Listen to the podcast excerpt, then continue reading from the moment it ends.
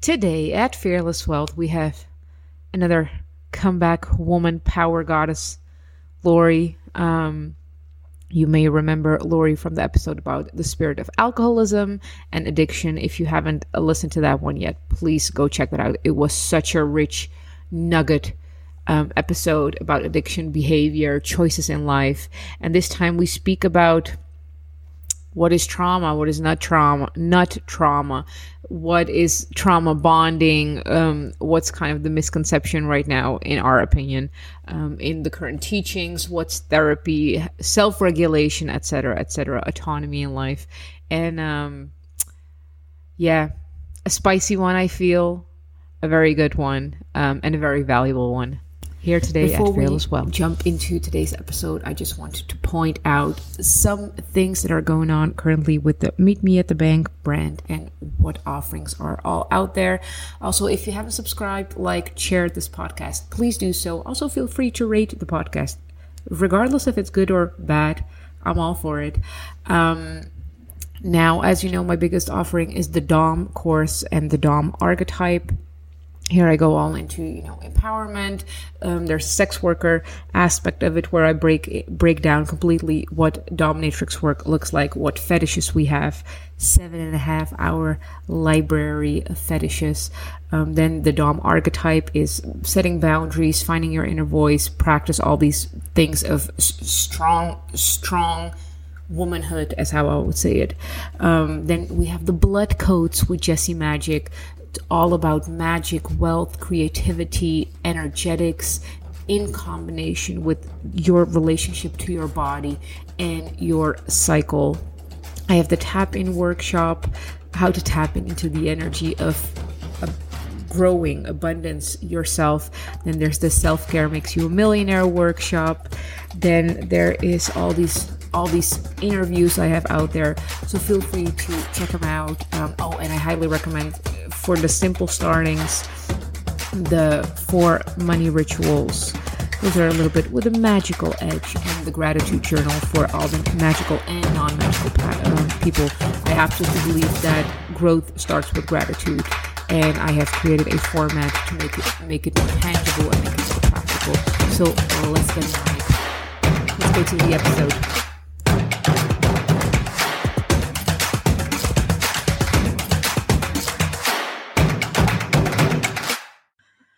It's your favorite opinionated cunt whore, dominatrix friend, money witch, demon whisperer, alleged demon queen, business bitch, five percenter, fake witch, and the last name I've received is apex predator.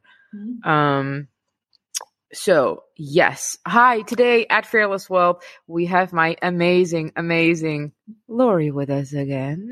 Hi, hello, hi, hello. Everyone was obsessed with your accent. Oh, I love that. Everyone was obsessed, and I too. I can just listen to you like this.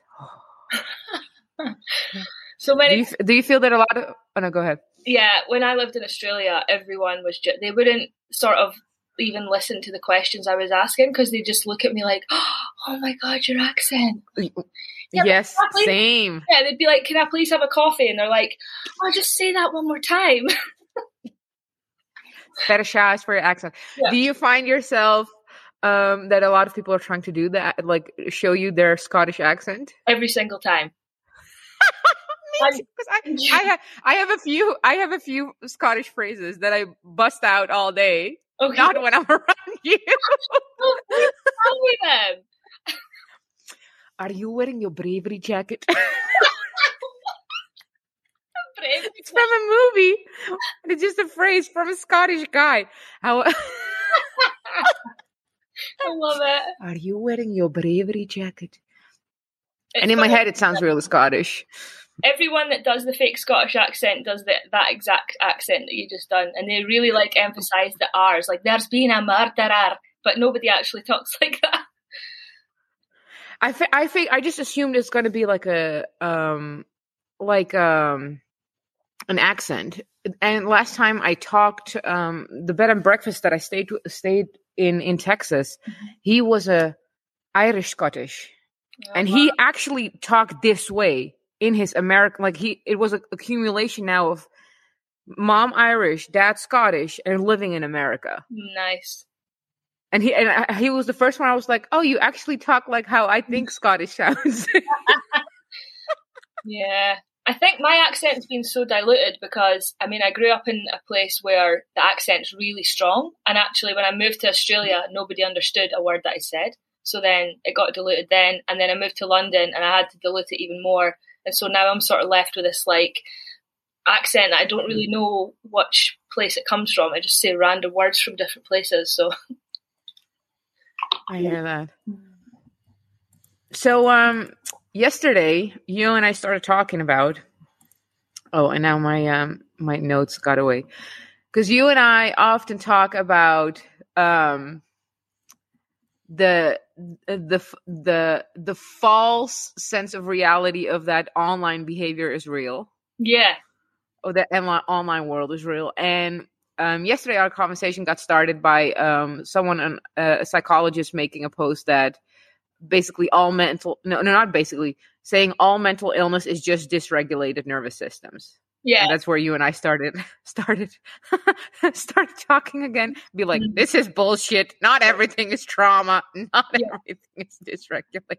Yeah, and it's like she said, as a psychologist, I believe that all mental illnesses are just a product of a dysregulated nervous system. And I'm just instantly, I was like, what? Because what about schizophrenia? What about, you know, people like sociopaths? What about, like, the, all this kind of stuff is not a dysregulated nervous system. So you're telling me if I chuck a serial killer into cold water for three minutes every morning, they're not going to be thinking like that anymore. It's not as simple as that. she brought the cold therapy in well, and and it's and it's such an um. This was an American psychologist, uh, mm. and it's again, it's an emphasis on the American, where it's like this one thing is the solution or the reason for all of these complex problems. Mm-hmm. Mm-hmm. Which which is kind of like the I feel it started off this whole mindset, and like in in pandemic, it was very that was that was that was very prevalent, right? Like, um, masks are going to be the solution. Like it's one thing, and after that, it was like vitamin D is going to be the winning. Oh no, vaccines always one thing. Mm. Just like now, Trump was the reason for all, right? Like there's always one phrase that is the solution or origin for everything, and I blame that on the time of the rising of Telcel, where everyone was like, use this AbTronic for 10 minutes a day and you'll be thin for the rest of your life. Like it's these one very singular, simple solutions that are wanted to kind of comprehend, but with very fucking complex situations. Mm. And then do you think, so that's the, that's the macro. Do you think on a micro level, people also do this with labels for themselves? So, oh, I'm, oh, I'm because of the ADHD, and that's just it. There's not you know, there's never just one singular thing that something is. However, we love to just put one thing on it. Oh, it's because she's this, because he's that. It's because, you know. Mm-hmm. However, it's it's never just a one. It's never just one thing. You know. I feel like it's the it's the the the modern brain um likes the comfort of you know if we put a label on it because we have a certain frame around every label like mm so if we can put it in that container, at least like we can put it away as like, okay, this is solved. We understand this. This is it. Mm-hmm. Um, even it's it's even like this like how do we measure good versus bad right? Or like it, people are mentally ill or people are harmful or toxic or they're healthy. Like what like it's again it's this this need for this one label who covers all mm. which is which I, if anything, it's like the bigger, one of the biggest um, origins to people problem in like self dissonance and inner conflict. Because here you are like you also have labels for yourself then autom- if you label everything and everyone you automatically create labels for yourself mm. and then when you don't behave conform that right the social contract of that label now you're in a inner conflict mm. yeah because and you and I talk about that all the time where I'm like I'm I'm that I'm that big bitch online well hate where I'm like I think 99% of the people who label themselves mentally ill right now don't have mental illness. They have bad diet. They have bad they have lack of discipline. They have lack of bodily movements. Like are you adhd or have you been eating donuts as breakfast? Like there's like and you know w- and when would that like when would the overlap be um and furthermore what you and i always talk about like yeah adhd people can do this and we even do that for zodiacs right? Like you know i'm sensitive because i'm a pisces. Oh no i'm heartless because i'm aquarius. I'm like are you? Yeah. or does the right? Like it becomes a crux Yeah. of of almost it being used as a crutch. Yeah. and that be- being the problem instead of it being a possible manual to help or whatever in life. And you had a very i remember you because you're studying right now you're back to school. Mm-hmm. and i remember you texting me bara bara bara look at this what we're teaching learning right now. I'm like what? They are teaching us that everything we didn't get is trauma too. And i'm like oh shit. So that that wasn't what in the course that I was doing. That was a different course, um, and it was just a sort of. so, that, so it's not it's not the big one you're doing no, now No, no, it wasn't. oh okay okay okay, okay. it was. It's not the course that I'm studying just now. It was a. It was a workshop, and they were talking about. Oh. They were talking about all of us have trauma, which I guess to some degree you could agree with. However, they were saying the stuff that didn't happen to you is also trauma. So because you didn't get all these family holidays, etc., or you didn't get love, or you didn't get etc., then that's that's trauma too.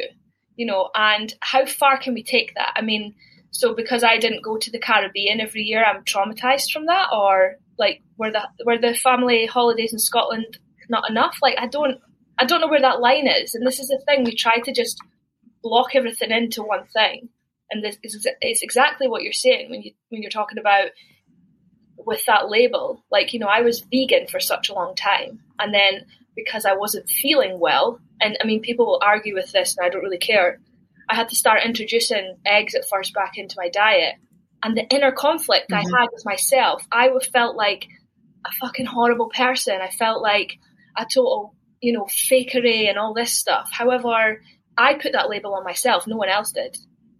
And then my confirmation. well and and there are some there are vague vague rules but the problem is the emphasis on the vague right like Mhm. People will assume um when you tell them you're vegetarian or vegan Mhm. it's mostly because of some moral standpoint right like you know all poor animals or whatever Mhm. and therefore they will put you right depending on if you're if they are a meat eater or a vegetarian themselves too they will put you oh that's she's good because she she cares about the animals Mhm. or wow it's one of these whiny people right so there there are some vague rules about these about these labels Yeah. Oh but sorry sorry continue No, and I was just, I was going to say, um, when you're stuck in a label, so when you're stuck in, when you put yourself in a box, and I know that we've talked about this a lot, is you will be inside of it, not only a box, but inside of an echo chamber, and you'll just search for confirmation bias. So everything, even your algorithm, will show you cruelty to animals. You should only eat this way. If you do, you know, and so that becomes like you become on a one track mindset. And at what point do you then can you then look back or look outside of that? Like, how harmful is that to ourselves? How harmful is that to the people around us? You know, I remember preaching to my family about you should be vegan too, which, how is that fair on them? Their frame of reference is completely different to mine. So, this is, I think, it, and how much Mhm. no go ahead I was just going to say, I think it can create a lot of friction in relationships when we don't just accept other people for how they are. We expect everyone else to come into our box and live in the same, you know, echo chamber as us.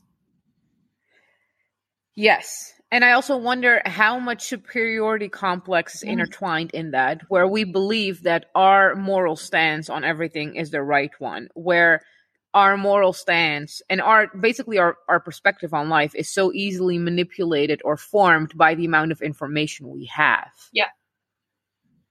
Exactly. Um, I just had while you were saying while you were talking about the trauma, I had to look up the the actual definition of trauma as it is of now because just to, to track back, trauma originally was physical um was a physical injury such as a wound, leaving tissue caused, right? Like That that was the that was the very very main original meaning to trauma. Mm-hmm. Now it is trauma is an emotional response to a terrible event mm-hmm. like an accident, natural disaster, mm-hmm. shock, blah blah blah, etc. Right?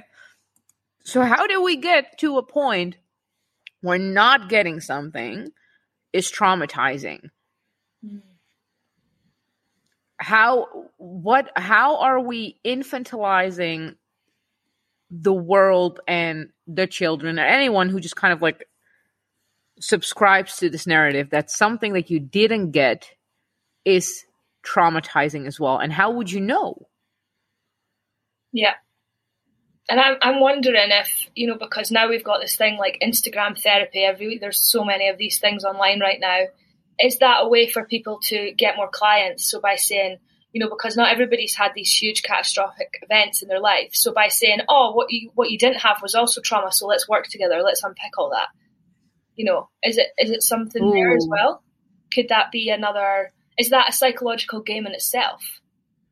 Because well, I do. I, I yeah, yeah, yeah. Go, go, go ahead. Go ahead. Sorry. No, I was just, I was just thinking. So, like a child who perhaps wasn't emotionally supported by their parents, right? So you didn't have emotional support. You know, that's difficult. Is it trauma? I don't know, but it's very, very difficult not to be emotionally supported as a child. You know, to to not have any way to process emotions or anything. However, I wouldn't exactly call that trauma, but that's kind of what is coming up for people just now. Well, I feel a huge part of, of this debate, and again, and I am ruthless in my opinions on this. First of all, I think, say, you know, expressing the notion that you know your mom not having the same love language as you did not intentionally, right? But, but but we're still all individuals. Is traumatizing is an extreme disrespect to people who actually go through traumas, violence. Um, because I think just like in the just on the the scale of murder, right? We have all these classifications. We have like um, first degree, we have manslaughter. Like so, there's languages can be very very deliberate in classifying different layers and intentions, right? And I don't understand why we don't have that around trauma. No, everything is trauma. No, the fuck it's not. Mm-hmm. How are you going to tell me that, you know, your dad not buying you a pony is the same as being raped? Like, how are you even going to use the same language yeah, for that? I know, I know, I know. I get that. And, and I feel that in, and I've been, I've been conversing uh, about this with other people so much and trying to pinpoint where I think where I think it originates from is that victim well obviously victim consciousness is it's a big thing right like it's a very it's a very high end return of investment right like you get it's a very you actually have power you have actual control you you actually control the narrative how people perceive you how people respond to you respond to you um so trauma or be being a victim is now a very powerful position. And as we live in a very informational um, era, people can, you know, the world's traumas and horrible events come to light. So I feel that the people who, um, who did not experience such extreme things, like right, let's say a rape, a you know, an assault or whatever, they st- they feel like they're not being hurt. Mm and I'm like, your parents diver- uh, divorcing is not the same as you know fucking John being beaten in a foster home mm-hmm. or like it, it's it they're they're both valid however there's a platform for mm-hmm. when one is relevant or should be spoken about yeah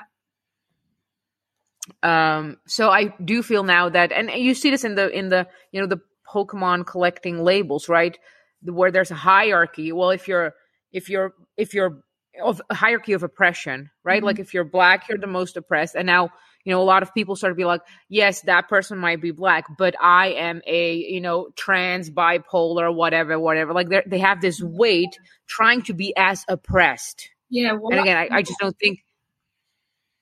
What's going on there? And I, I agree that like you know, all difficult things are valid and they can be valid for you in your own way. And you can go to therapy and you can process those things and move through. 100. Please, please do. Please do. Yeah, please do. And this is like why I want to do the work I want to do. Like, I would love to work with any anyone who comes to me with any kind of struggles or pains. I'd love to help them process it. However, what I also feel now is that people love to get stuck in that place of like, not moving forward as well because there's a point where you've got to move out of that healing and into recovery which is where you'll live you know a fruitful life and things. So why i'm feeling like there's people are getting so stuck you know in in that and staying with it for so long.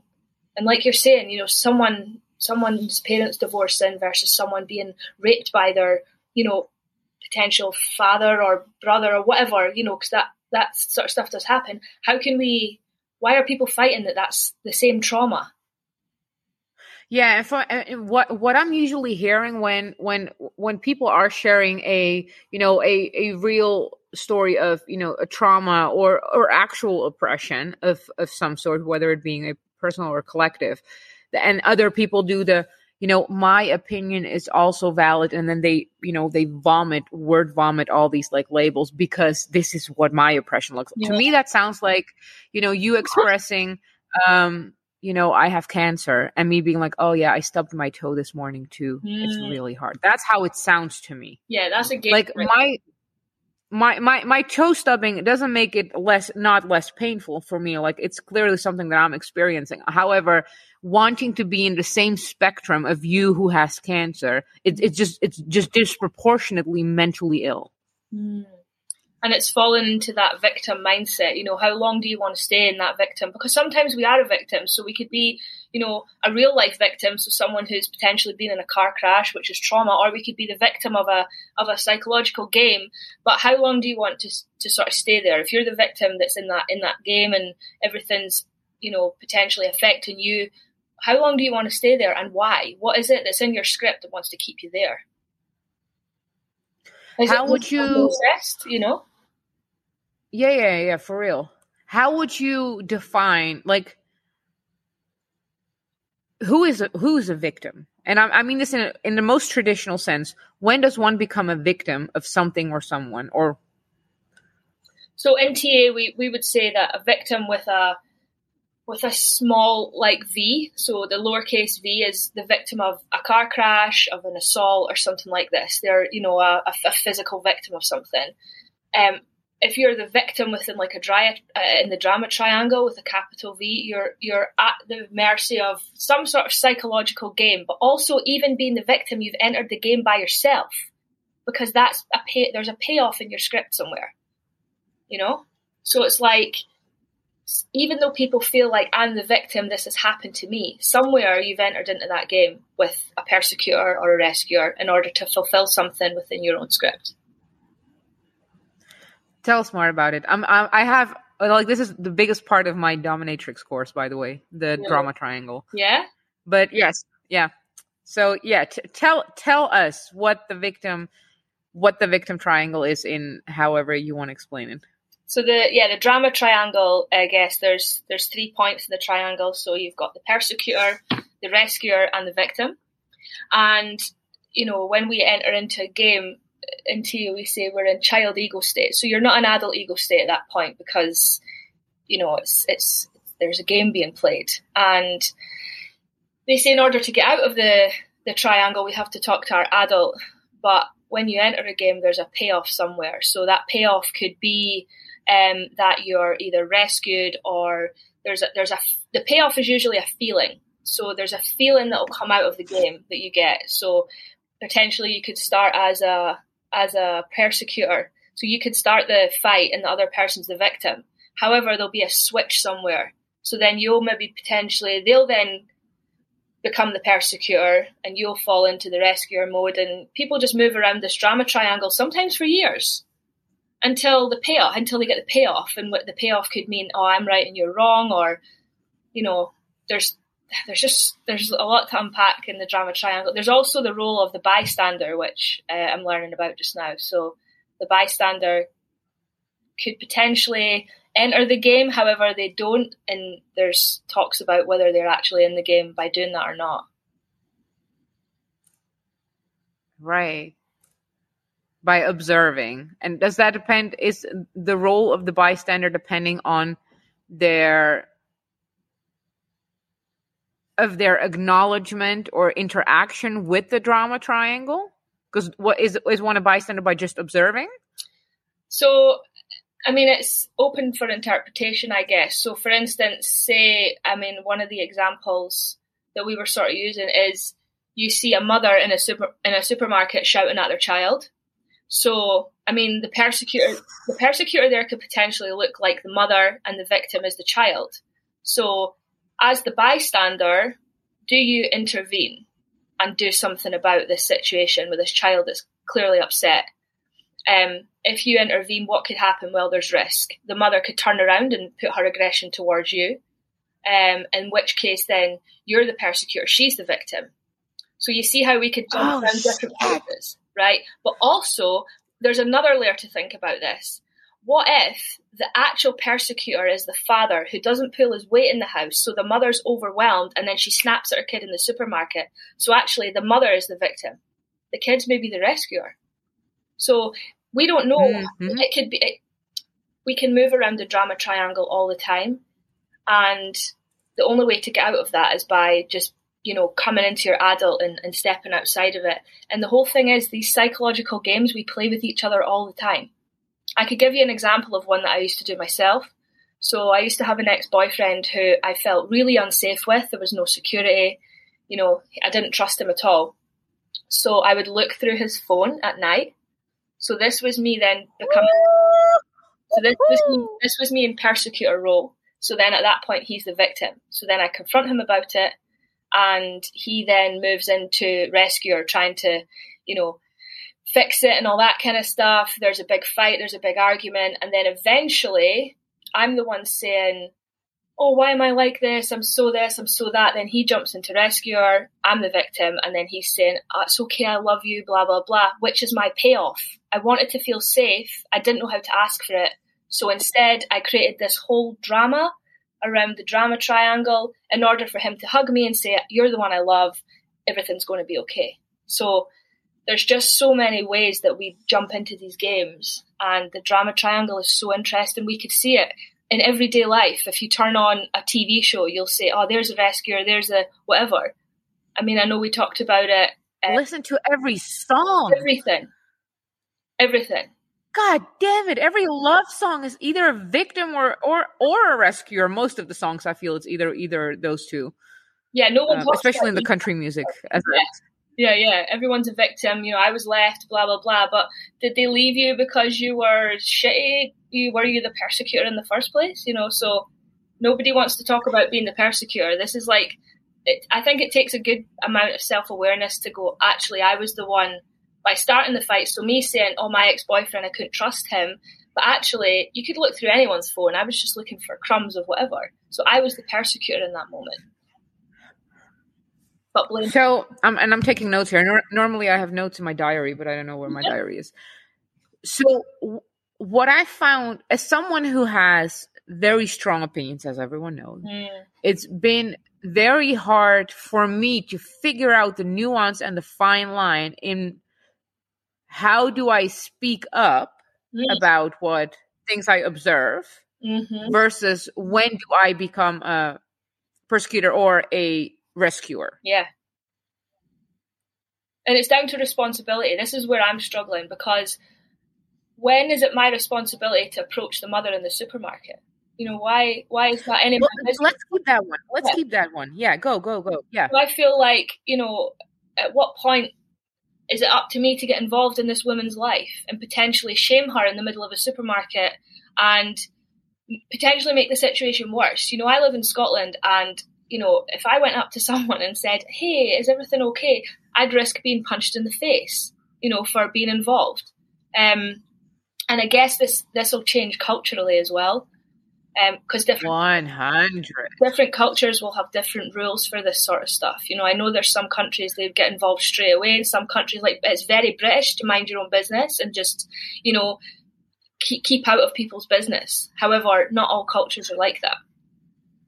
Yeah. So as East European, we get physically like our parents get. It's it's it's a fairly normal thing. And I remember the first time when my mom got physically with me in a supermarket in the West, in the Netherlands to be precise, and people wanted to, to call child services on her, uh, which, and I remember this because um, not only have we had a lot of conversations about that, about the sit- upcoming situation as an adult, Mhm. but I also remember in, as as the child that I was, first of all, I remember that um, yes, my mom had an absolute fucking you know temper disproportionately. I also remember that I knew better than to fucking be a little bitch ass brat.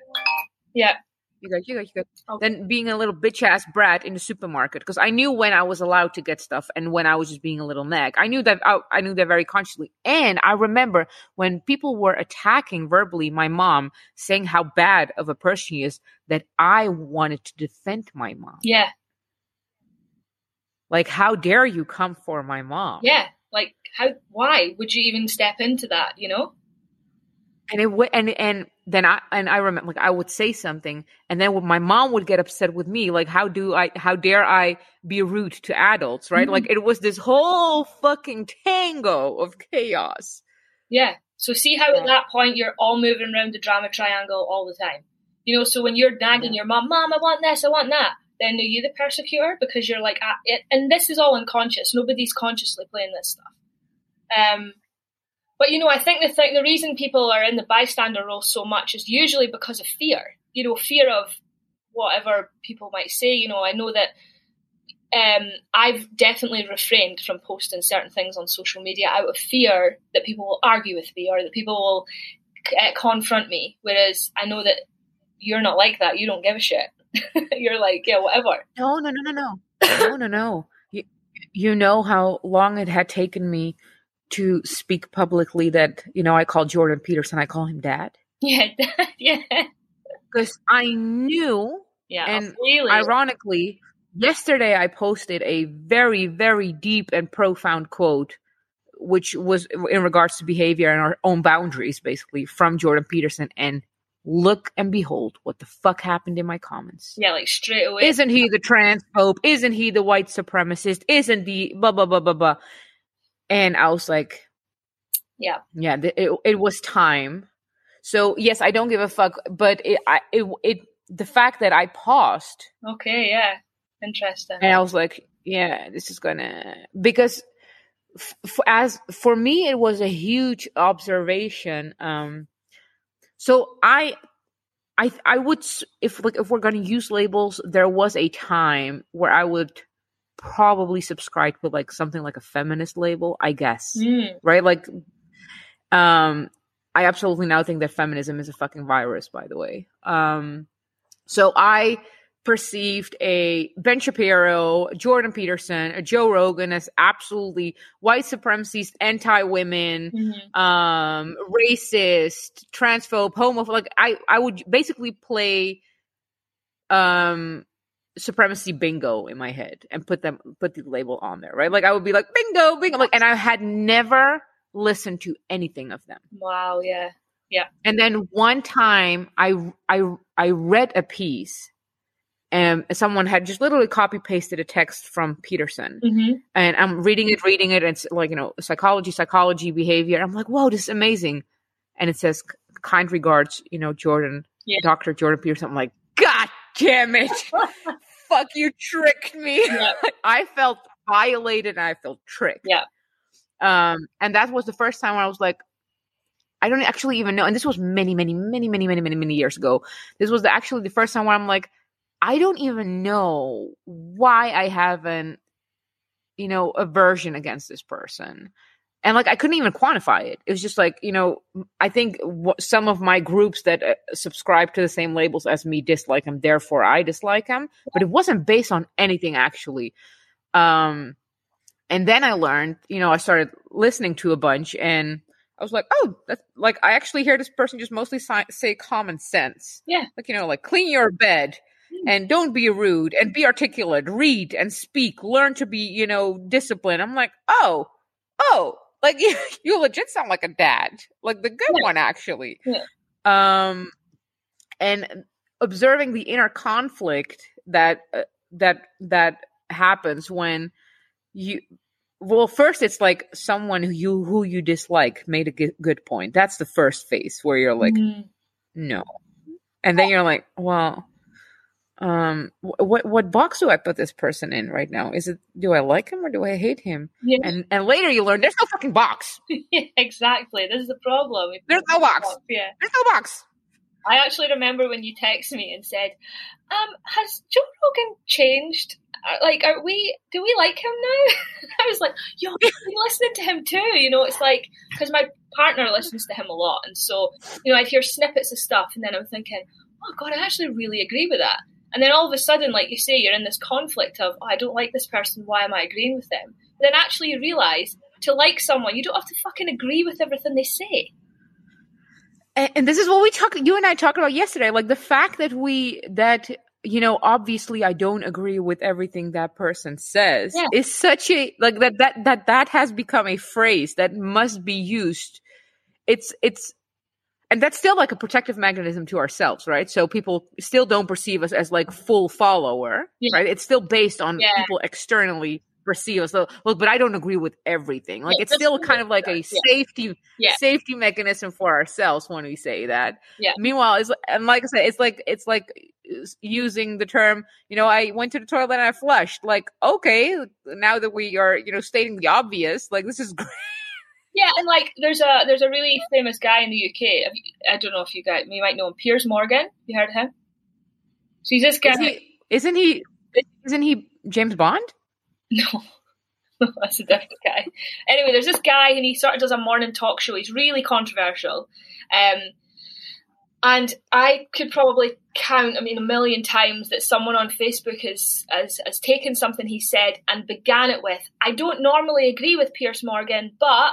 You know, and I'm like, there's another one, or Katie Hopkins. I don't normally agree with Katie Hop, but this today, and I'm like, why do you have to even say that? You're allowed to just, you're allowed to agree with some stuff, disagree with other stuff. Like, I don't know. i feel i feel such stage statements would only be pre- prevalent prevalent prevalent in cases if the statement they make is really unique to their perspective of life. Like and i'm i'm to make it very clear like hitler hates jews right? That's a very prevalent thing that hitler stands for. Mhm. um very simplified obviously.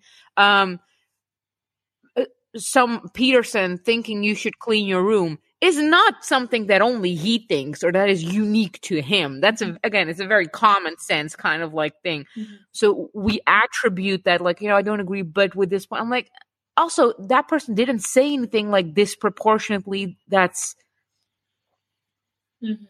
It's not that wild. unique to them. no Yeah. and i remember um, um in the in in our you know former video game called the pandemic um a- apparently candace owens sh- shared something. Like you know we should stop with the mask. And i shared that. I fucking i don't like I, I i know very little about her. And people were like oh so you're supporting candace. I'm like first of all no i don't know who this is. Also this opinion is not unique to her. Like she's not the only one. Like it's just a very random hmm. common decency thing. Yeah, I find that so interesting how people instantly, and they'll they'll also instantly um, put you in a, a box inside their head if you do like people like Jordan Pearson or Ben Shapiro or something like that. You know, then you're automatically, oh, you're one of them. It's like, well, what's that? You know, why does that? Why does that make? But and I think it is people need to put labels on other people because it makes them feel in a way safer. Like, oh, she's this, this, and this. Therefore, It's a social like that. contract Yeah. it's a social contract because i not only is there a social contract about that label if you're a christian you're you ought to behave a certain way so now i know which which box to play you depending on what social contract container i am in it also defines what the social contract between the christian and i is Yeah. right because i as the hedonist or the witch i am supposed to hate christians Yep. Yep. Yep. Right, That's so, so we have all these social contract, and it's interesting how, um, and I made a post about this few a few weeks ago, right, where I was like, you know, one of the biggest gifts I gave myself is for the last almost two years, I've been only listening to people who have opposing views of me. Mm. And the first time I was like, I want you to fucking die. How dare you have this opinion? Mhm. And later, you know, as you listen to people and their opinion, it's kind of mostly just like, oh, I understand why you come, like how you got to this thinking. Still completely disagree, or maybe I agree a little bit, or here and there, right? But it's, it's first of all, it's not an attack on me, um, and as well the, the the proximity of the problem, like a Ben Shapiro, uh, he has crazy opinions on gays and abortion, and I'm listening to him, and I'm just like, oh, Ben, Yeah. oh, it's it's silly old Ben again. Yeah. That's how I perceive it. And uh, and he also, you know, he does the and or he goes the, you know, this is he he can very hype fear. I'm like, oh Ben, you're hyping people to be afraid Yeah. again. I see you. And then he says something else. I'm like, okay, so I love this point. Well articulated. Yeah, hundred percent. And th- people, I don't think people can sit well with the fact that two things can be true. You know, it can be one thing and the other. It doesn't have to be. So in in our in our training, they, they teach us the massive, um, you know, difference between the words but and and. Something, something, yeah, And, but yeah. you could say and something else is true. So you know, it's not that um, there's a war in Ukraine, therefore you can't moan about the prices of gas going up. It's, there's a war in Ukraine, and the price of gas going up is also fucking a nightmare for some people. So it's like two things can be true. Both, And I stubbed my toe this and I morning. stubbed my toe, and this beautiful woman I know's got cancer, and and and and. It doesn't have to be but. and I'm in love. Yeah, And I'm happy about the fact that I can buy food. And yeah, and then that that's where the gratitude things comes into it as well, right? So it's like you can feel shit and be grateful for what is going on in your mm. life. It's not one or the other, and I think this is where it gets muddy. The whole toxic positivity bullshit as well. You know, you could be feeling shit and be positive about the fucking fact you went out for a beautiful walk with your dog. It's not like one or the other. And this, why is this scale hanging so low and high in one place at the same time?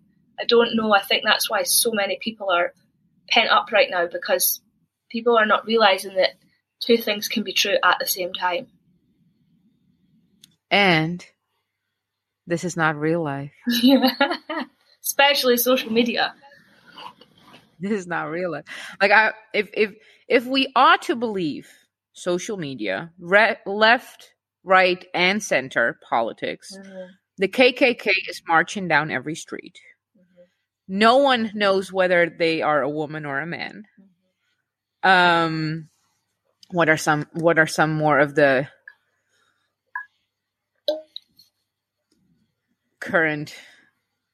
Well, it's it's just the news in general, isn't it? Like I think you've you've pointed this out before about the left and the right. Like I think you you'd mentioned about that potentially, you know, in real everyday life. Is that what you see? Do you see that work? Is that what's happening in your life, or is that just a social media construct, which is fed to us to keep us in that fear element? Yeah. Yeah. How do you feel like humor plays into this? Um I, so us Czech Czech people, we're apparently known worldwide for having one of the har darkest humor. I agree. I can laugh my ass off about very dark things, very very dark things, um, and other people perceive that as you know violence, Mm. disrespectful. Um, how how much does context play a game in all these conversations too? Right? Exactly, and frame of reference and culture and diversity. Everyone's going to have, you know, I grew up in Scotland, so we're used to being quite negative towards each other as as a way of connecting. You know, we're not sort of like, oh, you're so beautiful. There's like, look at the fucking Manchester boys too. You know, we would, Oh, yeah. oh, you fucking There's a sort of, I mean, my grandmother, you know, who I post regularly on social media, I'll walk into her room and she'll go, "Oh, Laurie, you look like a bucket of shite." You know, that's how she treat me. She won't say, "Oh, wow, you look beautiful," ever. She'll say, "Oh, you look like shite." You know, and what have you done to your Oh, hair? Uh, There's, and that's just. I feel safe though because at that moment I'm okay, you're okay. We're both okay in that moment. So and it's our version of the love language. It's our it's our dialect of Yeah. love language. So culturally, things will be different. So you laughing at really dark stuff it's part of you, your culture, your frame of reference. You know. Oh shit! I'm glad we're solving the world. And I think this is the whole, grab- so it falls into cancel culture. Loads of comedians right now, they're sort of being cancelled left, right, and centre for stuff that they say. And I don't know at what point someone can take a joke personally or, you know, something like that. Ricky Gervais had talked about people just taking offence to anything. You know, if, if he was made a joke about uh, a dead baby and so many people all over the world were offended because they'd potentially lost children and he was like i wasn't talking about your baby you know i was just so it's like mm. what why do they why are they i don't know there's something there's something in that isn't there that's taken personally mm-hmm. Well, and and and online, it's being taken to an, an extreme. I have yet to see the, these conversations happen in person, but we we meaning those who participate in social media ought to be apologetic nowadays. Are expected to be apologetic for our winnings. We ought to mm. first acknowledge our self awareness of our privileges before we're allowed to right like hey I'm good at this. And I know uh, there's other people. And even further, on Mother's Day now, right? Or when people are pregnant, we we ought to acknowledge those who can't have babies. When we celebrate Mother's Day, we ought to acknowledge those that mourn their mother. I'm like, motherfucker. Yeah. How nar if you want to term if you want to use hip terms, how narcissistic did you get that me celebrating my mom has got anything to do with you? and you having a shitty mom. And that's coming from someone who has a shitty mom, by the way. I feel you. Yep. Yep. How has me celebrating that my body is creating life being pregnant? I'm not pregnant, by the way, people. Yeah, yeah, yeah, yeah. How is me getting pregnant having to acknowledge those who cannot get pregnant? Mm. And why do I even have to acknowledge that as if it's not common fucking sense? Why do I have to verbally express that I stand with Ukraine or that I feel bad for people in war? Why do I have to verbally express that I feel bad for those people? Well, then that's playing a bystander versus reg- rescuer, right? So at that point, are those people in the rescuer role? Is you know, it's because the whole "I stand with Ukraine" thing okay, so especially with social media, we're constantly bombarded with stuff. We have to choose what we what we share, all that kind of stuff, and then there's that point where you just go, I'm not going to post about it because what is it going to do? What what what is that going to do? I mean, I don't necessarily know a single person from Ukraine. No one from Ukraine is on my Instagram, so they're not going to they're not going to see anything I post. I, I just find it hard. You know, how many things can we post about? There's so much shit going on in the world. Do you just pick one and go with that? And are you a bystander to everything else? Or do you get to just choose what you're going to go along with? Well, and, and, and yes, yes, yes to all you say. And I wonder how much, because the by you one only becomes a bystander of something once they are exposed to that event or that happening or that information. Because you and i both know when you and i turn our social media well not perhaps not our social media but when we remain offline for a week we're living our best yolo life right? Mm, the, sti- the shit is still happening outside in the world. Um but you, when you get online now you're expected to have first of all you you're expected to have opinions about everything mm um, and you're you're kind of like, oh, you didn't know about this happening. Well, this is what we're upset about right now. No. Yeah.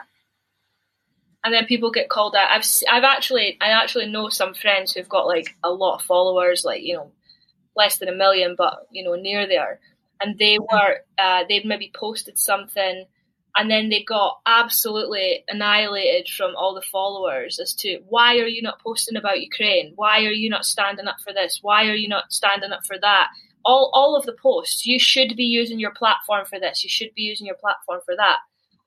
So how far do we take that? Like at what point do you get to say actually no this is my platform and I'm going to use it for whatever I want? Or you have to give the people what they want, which is bullshit. And coming back to that same question, why does anyone have to like what kind of person do you think I am that I have to verbally emphasize on the fact that I think that war is bad? Exactly. We all know it's bad. Do we also like do I also have to emphasize that I think chocolate tastes really good? Like what why why are we constantly talking about these normal very like we we all agree that war victims like we have empathy and compassion for those. Like there's I have yet to find anyone who's like, nope, nope. All the people victim of war, nope. You know, should they shouldn't have lived in, you know, they shouldn't be like what like again, this is not a conversation. Mm. So what point Why does Mhm. go ahead. At what point does it become about I stand with Ukraine, or at what point does it come about look at me, I am following this kind of social construct to make myself look It's always the last one. and empathy and get the likes, and I'm going to do this, I'm going to do that, and it just it feels so fucking false to me. There's so much. There's n- I just feel like there's no more authenticity online at all. It's so rare. Oh, I feel there's a lot. Um, but you have to actually like actively make it at the beginning you have to set up the base where you where you find it because because the algorithm has to catch up with that. Exactly. Um I delete I removed everyone who had a Ukraine flag. Really. Not because I'm anti Slavic, you know, Yeah. Russia or Ukraine, just because I don't want it. I removed everyone who jumped bandwagons Yeah. during uh, our former video game, the pandemic. Yeah. I I just removed everyone. Mhm. Again, I feel like what kind what how spineless are you that you think you have to express look I feel bad for the people Mm. there and there. Like what it it just no. I it's no, I, I don't know. I don't know in what box to put you if if you think that needs to be said. Mm. Yeah, it's, it's a lot. I think I'm veering more now towards coming off it altogether because I just feel like I think I like what you're saying about the algorithm. You sort of actively have to change it, and I think mine at the moment is just it's yeah, it's not working for me. I, the problem is with me, I've got like I followed way too many people too long ago, and it's it would feel impossible to follow them all. So I either need to just start again, or but I I do stay on because there are those parts where you do get that those bits of authenticity, like some of the stuff that you I love social media. yeah Yeah, I love social media. I love uh, listening to certain people. I love seeing what my friends are up to um because there's a there's a like a tiny little chain connection between us without me having to, you know, calling you or whatever. It's kind of like you're basically having a diary online. I'm kind of like in the loop of what your life is about. You're getting kids, you're in, you know, Cancun, whatever you're doing. I love that. yeah, yeah. Um, but all the other stuff, I what what what and we've talked about this in our former podcast too. What has saved me is removing all the apps from my phone. First of all, turning off all notifications on my phone. Yeah. Rem- removing any following. Like I followed a bunch of like meme and jokes. I unfollowed all of that because it just keeps me online. Yeah, for sure. I had to do the same. I turned all my notifications off. I don't get any. Um, I keep my phone on silent as well, and I unfollowed so many things, especially about the whole ADHD thing, because I felt like given that energy um, was putting stuff in my head, like, oh yeah, this this is this makes it worse. So to what extent is other people doing that with other stuff? You know, because it gives it more energy. The more energy you give something, the worse it feels. So I, I sort of Will you will you share some more about that ADHD? thing? so uh, a quick sort of backstory. So I got diagnosed with ADHD when I was 15 in high school, obviously because I wasn't focusing in class, I wasn't paying attention, um, I was fidgeting all the time, and so then we went through the whole psychiatrist stuff, and bam, there's the label ADHD. No one ever said, and the thing with ADHD is. Once you label a kid with ADHD or an adult, then it's not the teacher's fault, it's not the parent's fault, it's a naughty child.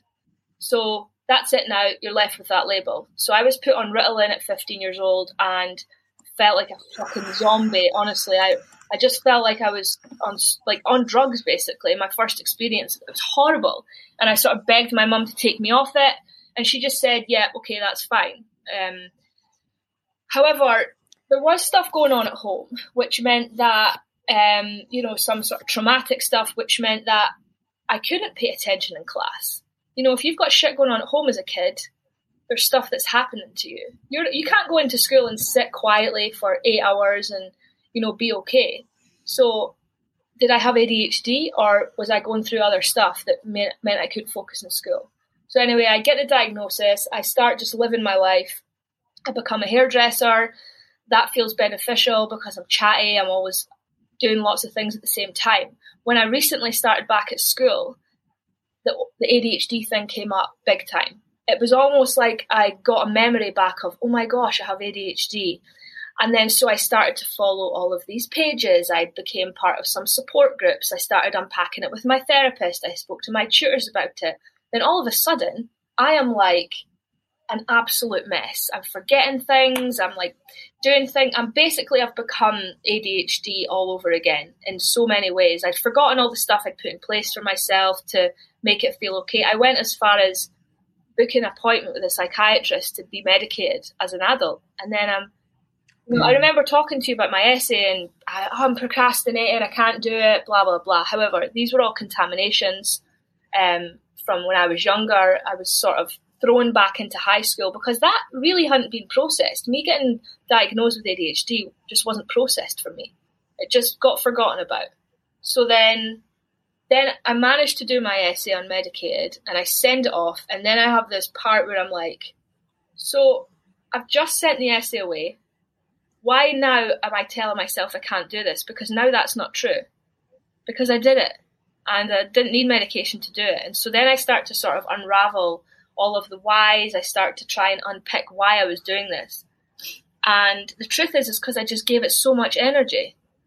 And so then I went back and unfollowed all of the Instagram pages, all of the Facebook groups, because everything that was being posted, I'm relating to, and it just it just became more of a thing than it needed to be. And so now I'm at the stage I'm actually writing an essay on is it me or is it the ADHD? And I'm sort of unpacking all of that. Oh shit! Yeah. So, um, and actually talking to that little girl who was diagnosed, like, hey, maybe you didn't have ADHD, maybe you just needed a hug, or maybe you just needed someone to talk to, you know, rather than being stamped with this label and then it's no one's fault. It's my fault. I'm the one that's the naughty kid, and there's nothing else to look at. So, and you know, and yeah, do um back in the day because a lot has changed slash evolved. Yeah. Back in the uh-huh. day, what terminology would they use in terms of what is the diagnosis of ADHD? Because I remember, like, how I remember the up, like the times upcoming, it would be basically if you can't focus, you got ADHD. Like that was kind of the one on one yeah, unable to focus, distracted. I mean, all of my report cards say I was distracted, easily distracts others, can't sit still, you know, all that sort of stuff. So, you know, rather than thinking, why is she like that? What's going on there? It's, oh, she must have ADHD, therefore she is, you know, there's a bad kid and she, there's nothing we can do about it. You know, and I think a lot has changed now. What I'm seeing though is a lot of people now, um, especially women now coming out and trying to get this ADHD diagnosis. However, is ADHD or are you just really fucking overwhelmed with life right now? Because if you're really overwhelmed, you're going to be forgetting appointments. You're going to be a bit more messy than normal. Like there's all these things that it, it could be uh, other than that, you know. But people want a label. They want a label. They want to say, yeah. "I have ADHD now. This is why I'm like that." And rather I'm void of responsibility. Yeah, this nothing's my fault. I don't have to go and I don't have to do anything now. I just that's who I am and that's the way it is. Or, you know, I've I've sort of in therapy been figuring out ways where I can deal with and help myself you know, a better diet, more exercise, you know, having more of a routine, like a really solid routine um, telling myself different things, giving myself new permissions. You can do this. You can, you can write an essay. It's no problem. Rather than I can't write this because I have ADHD, you know, and then that's it. So it's just about talk- yeah, I, yeah, talking to yourself differently. I feel that um, such labels, um, and mostly, mostly all mental illness classifications should be treated like allergies. Um, no, it's indeed not fair that you're lactose intolerant. So what are you going to do? You're going to drink milk? And then be like, well, you know, everyone else is drinking milk. Yeah, but y- your body can take that. So if you are what we would assign prone to ADHD tendencies, whether that's a, the official label, then then no, you have to design your life, design your life that you are not as much on social media, that you have whatever it is, right? But it's it's like an allergy. You have to design your life around that allergy. There's no it, it's unfair that you have to do more work. It's it's unfair that other people do get to enjoy milk or chocolate, but you have an allergy. Mm-hmm. Now, now what? Yeah, now what? That's the thing. Now what? It's it doesn't just stop there. Once you get the diagnosis, that's not it. Then you don't just you don't just sacrifice your whole rest of your life to being that kind of person. What are you going to do about it? You know, and it, it's the same thing when they say, you know, you're not responsible for your trauma, but as a child, but as an adult, you're responsible for processing it. You know, and it's the same. With, there we go. It's the same with everything. You know, like I've had so much sudden and complex trauma in my life, which wasn't my fault. However, it's up to me now to spend time in therapy processing that so that I can be a better person, so that I can become, you know, less of the ADHD like symptoms.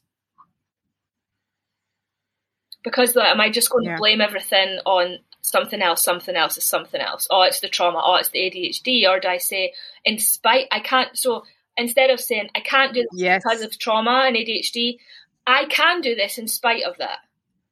And how do you get there? You, you like I can't tell you how many friends and people I know that would just benefit so much from talking therapy, sorting, you know, so many things out. But it's easier to to sort of say, oh, it's something else out of my out of you know, it's not my responsibility, or I can't be accountable for that because it's something else and yes yes to all of that. And while like figuring out what this thing we call life is also acknowledging that there are very binary systems that are that are that are in place because it works for a majority. Mm-hmm. but um i'm not a great textbook learner. I'm a doer. Yeah. You can throw me in a pool without me knowing how to swim and i will somehow figure out my way to swim. Now me reading books it's not my way of processing theory the best. Yeah. I can read about air bow, you know, bow bow shoot or your bow hunting, but it's for me it's easier to do it. Yeah. So now I feel also that we associate like, you know, if you are if you are um, scattered in life or you have certain difficulties, is it because you're trying to adapt, like conform to a system that isn't made for your type of being. It's not yes, even brain. Exactly. For your type of being. Exactly. It's like when they say you can't judge a fish. You can't judge a fish's ability to climb a tree. There we go. But now, not only we're upset with, look, well, I'm, you know, I, I, I'm the fish and I can't, I can't fly. Now we're also like, no, what? Yeah, like get back in the. Are you? Did you forget? Yeah. Did you forget you're a fucking fish? Yeah, yeah. You're not supposed to be in the tree. Yeah and I'm the exact same. Like I, you know, I was sort of, I'm not academic. I'm the same as you. I don't learn textbook way. However, I could sit with an instrument for an hour and play it pretty well, really quickly. So why am I judging myself on the fact that I don't hold information in my brain from a book? You know, and this is the whole schooling system. This is why there's so many kids that are stuck with these labels. Why did I have five maths classes a week and only one music class a week? Of course, I'm not going to do well. Yeah, yeah, and again, it it works for many people. Yeah. So because we need systems. Yeah. Um, but and I remember like when when I went to I never I never really did school, but the few years that I did, I remember remember there were kids who left my class because they were quote unquote too dumb and they went to the dumb people school, which was a, basically a school where they just work like a worker school, right? Mm. Like they you know farmer school, they would work with their hands or we would call them the dumb people school. That was a term. Wow. Oh, he's dumb, and that, and they're all fucking winners now because they're all farmers. They're painters. They have they ha- they know actual crafts. Probably entrepreneurs like, as well. They'll probably have like you know all of them. Yeah. they can look at a tractor and just by the sound of it, they know what's wrong with it. I'm like, shit, if that's not an art and craft and skill on its own, that I don't know what is. It's so true. It's so true. I Totally agree. And do you think those systems are still in place um, in your country? Or it's, it's maybe. Oh, for sure. No, I, I, I think for sure. I think it's a. I do feel it's a like, especially Czech Republic has a very um, it, it it's a very it values um, academia academia a lot, Yes. um, and not in a bad way. I feel that the West um, um, associates academic knowledge with worth, and I don't feel that East Europe does that. It's just a very like it's in East Europe. It's more like well, it, you know, you learn these things and it's great, and it's a ve- but it's not a. It has nothing to do with your value as a person or your worth as a person. And I feel that in the West, that is that those two are related. Mm. Where if you are that farmer or you know you went to the dumb school, then you are some some morally like inferior to you know the person who went to the university. And I'm like again, we're Yeah. we're we're comparing the fish with the bird. Exactly. And I feel like that kind of happened to me in school. I'd sort of asked to stay on, and, and they said no. Oh, you can just be a hairdresser, you know. And it was like, okay, because that's what people with no qualifications do.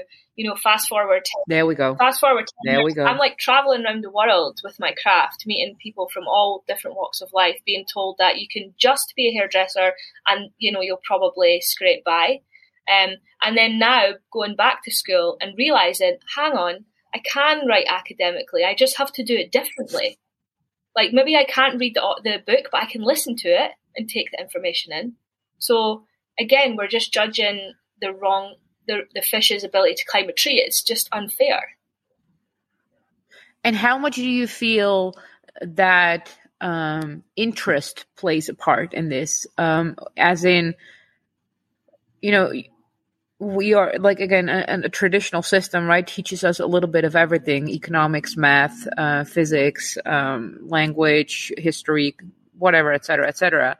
Um, but what it like, and you can do good depending on your brain, whatever. Um, but also, I feel that even now, like I, I did my school when I was like mid 25, 27, 29. Mhm. I got a degree. Um, and I realized that, oh, I'm actually really good at book knowledge. Like, Yeah. just because I like some, now I like something. I'm like, oh, suck it up, baby. I'll, I'll be, I'll win of all y'all in the class here. Exactly. Easy peasy lemon squeezy. I don't have to do homework. I'm just reading it one time and I got this. Yeah. Whereas other times I was like, I was not interested. Exactly. And it's like, it's the same with me. The thing that I'm studying now, I'm so interested in it. I feel like I want to soak up all of the knowledge from all of the books as quickly as possible. But I wasn't interested in maths. I never was. I don't give a shit about numbers. It's not my bag.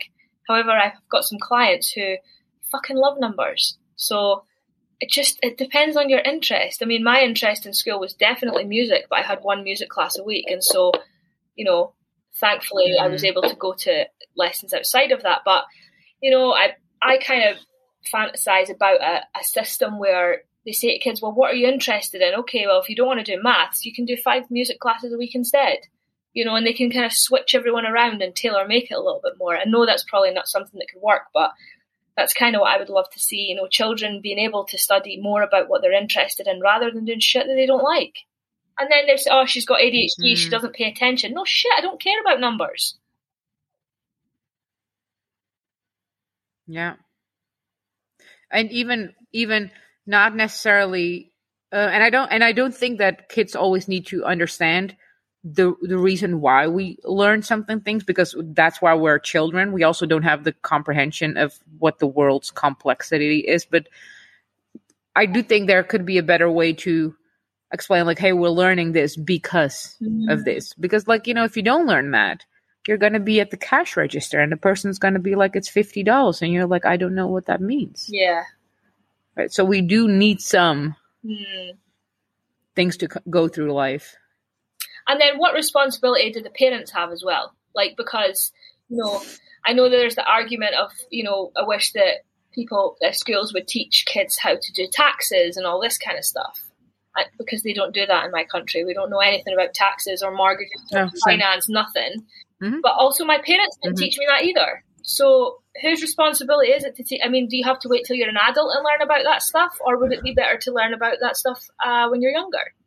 You know, I feel it has to do with the proximity um, of the parents itself, their exposure, right? Like I can, I'm, I'm assuming, I'm just throwing it out there that like I, my stepdad, he was a business owner, so I have seen him do taxes. Mm. Whereas I have parent, I've seen parents who have, have very traditional nine to five jobs. They never had to do taxes because Mm. it's just not in their realm, Yeah, that's true. right? Yeah.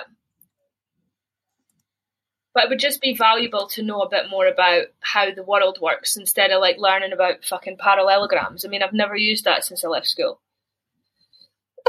Right. Yes. Yeah. Oh, that and that's a very valuable valuable um um the whole like x equals three to the fourth like multiplied by y um Why the fuck are we doing this? You know?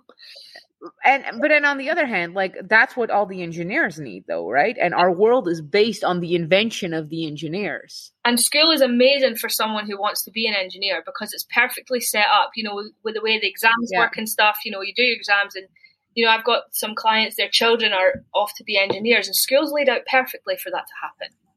However, yeah if you want yeah, something yeah, yeah. different, then it's not quite the same. But, I mean, do we go for the majority or for the few? It's the same with everything. Who, you know, what, Yeah. Oh no. Absolutely. Absolutely.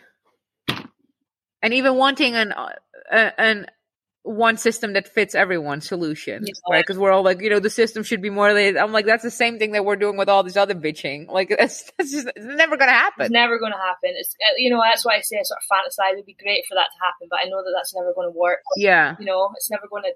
And these systems have been in place for so long. It's not like you can just snap your fingers and they change. Years and years of you know someone building that up. Um, Yeah. And and the value of like knowing yourself and what you stand for. Like if you really disagree with the system, then you are free in that sense to not participate in that in, in re- reference to school. mm, Go homeschool, find an alternative school. Like there's there's they're not fun possibilities because it's going to be a lot of hard work. But Yeah. hey, that's like if if if if one is so like um passionate about some of these opinions, then do it. And I've see I see people all all around me who are like more homeschooling, or they go to these like I call them hippie schools, Yeah, right, where they're just constantly outside. And I'm like, well, it looks epic. yeah, looks epic. yeah. And then there's also the fact that you know you learn a lot of social skills from school as well. You know, you sort of learn a One hundred. That's One hundred. and that's really valuable because I guess homeschool children they won't. I mean, you can socialize your kids as much as you want at the weekend, but to actually be in those systems There's whole social dynamics. exactly, Mhm. and and and finding your place in a group as well is valuable.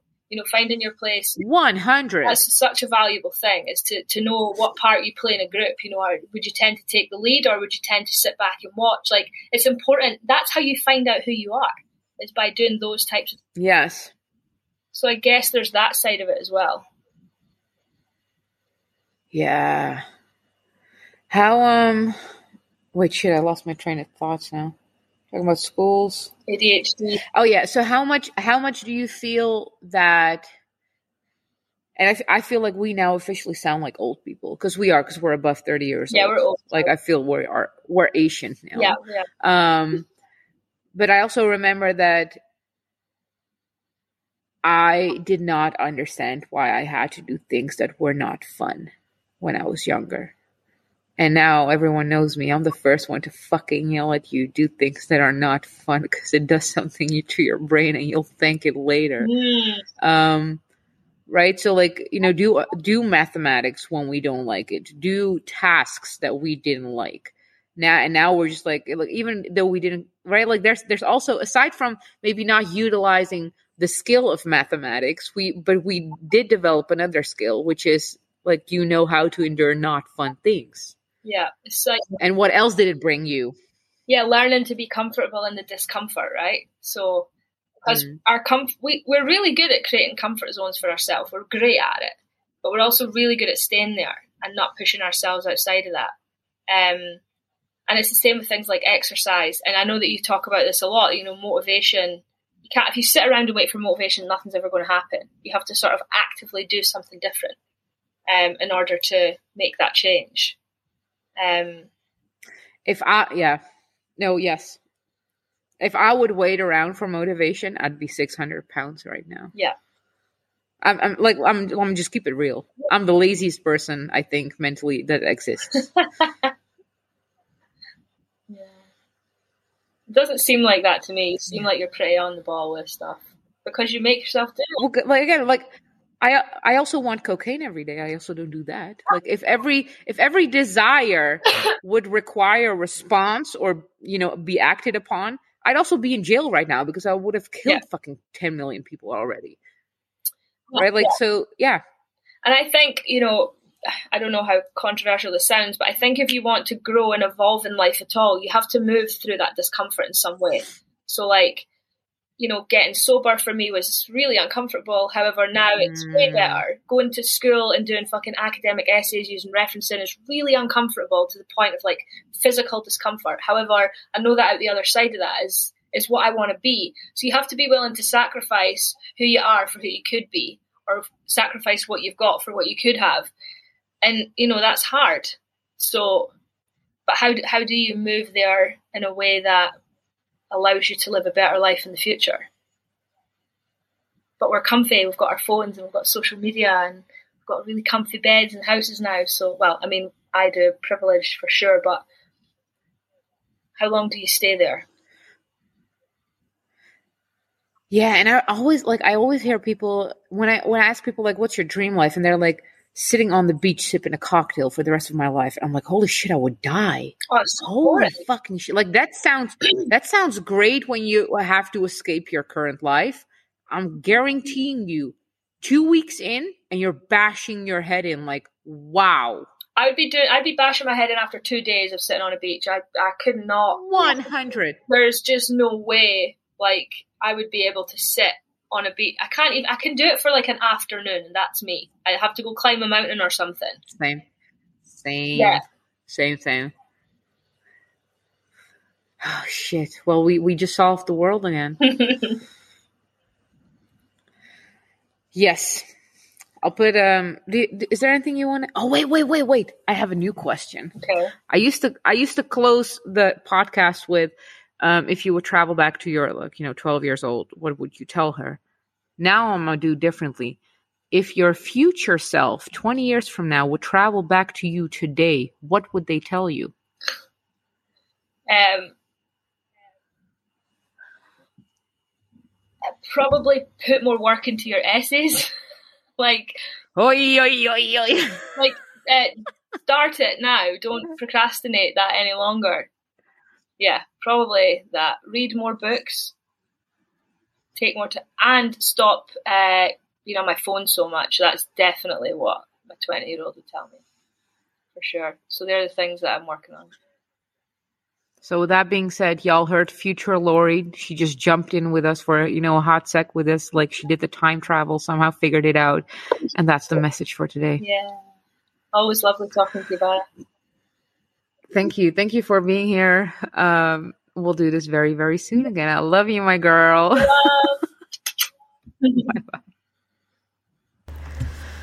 I truly, truly, truly, truly hope you enjoyed this episode today. And I would love to hear from you what really stood out to you, if there was something that ignited a certain feeling or deepened a certain insight, if something even pissed you off and you were like, yo, I could not handle this opinion. I so disagree with that. I love to hear that.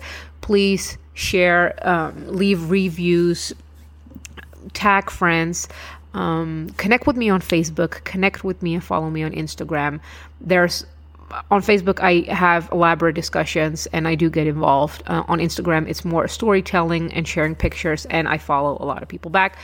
Um, as for what i do currently my base course is the dom course. It's a two part course where we get into the practical dominatrix work which which types exist a eight almost eight hour fetish library where i break down all the fetishes that exist that i know of that i've worked of examples what they are what they not are how one can utilize them the traps and the upsides of it. Um, and there is another part where it's all about embodying the dominatrix archetype, getting more in touch with yourself, learning about your body, being more vocal in your desires and your needs, being more confident in who you are and how you want to show up, dismantling old beliefs, even re- a lot of researching what some of the beliefs are that we hold on, some of the programs that run within us, and some of the coping mechanisms. As well as that, I have the Blood Coats 2.0 with our amazing, amazing Jessie Magic. This is all creativity, wealth, embodiment, in touch with being with our cycle, in touch with the external energies, a bunch of magic, a bunch of mysticism, a bunch of ooh, highly, highly recommend. Then I have um, a workshop that's called The Four Money Rituals. Speaks for itself. If you want to give your money magic a little a boost, they have been tested. They have been several dozens of times tried out and the feedback was amazing. Then I have the tap in workshop. It's a workshop where we demystify all these bullshit terms such as abundance, frequency, flow, uh, positive thinking, everything that kind of the go- love gaslight community ruined for us, and how to take back those words. But also, it's mostly um, it's mostly focused on giving you a hands-on practice I'm giving an exam, um, giving you examples of practices. I'm giving you examples of exercises, and I'll take you all through it of how to get back to instead of the the fluffy whatever it is, but really get back to the core of yourself, taking back the language and the meaning of certain words, and then use them. Then get into the practices and really amplify on life and however you want it to be. In the spring, I have a new wealth course coming, and in the fall, probably winter, I have a new Befriending Your Inner Demons coming. So, again, thank you so much for listening. See you at the next episode.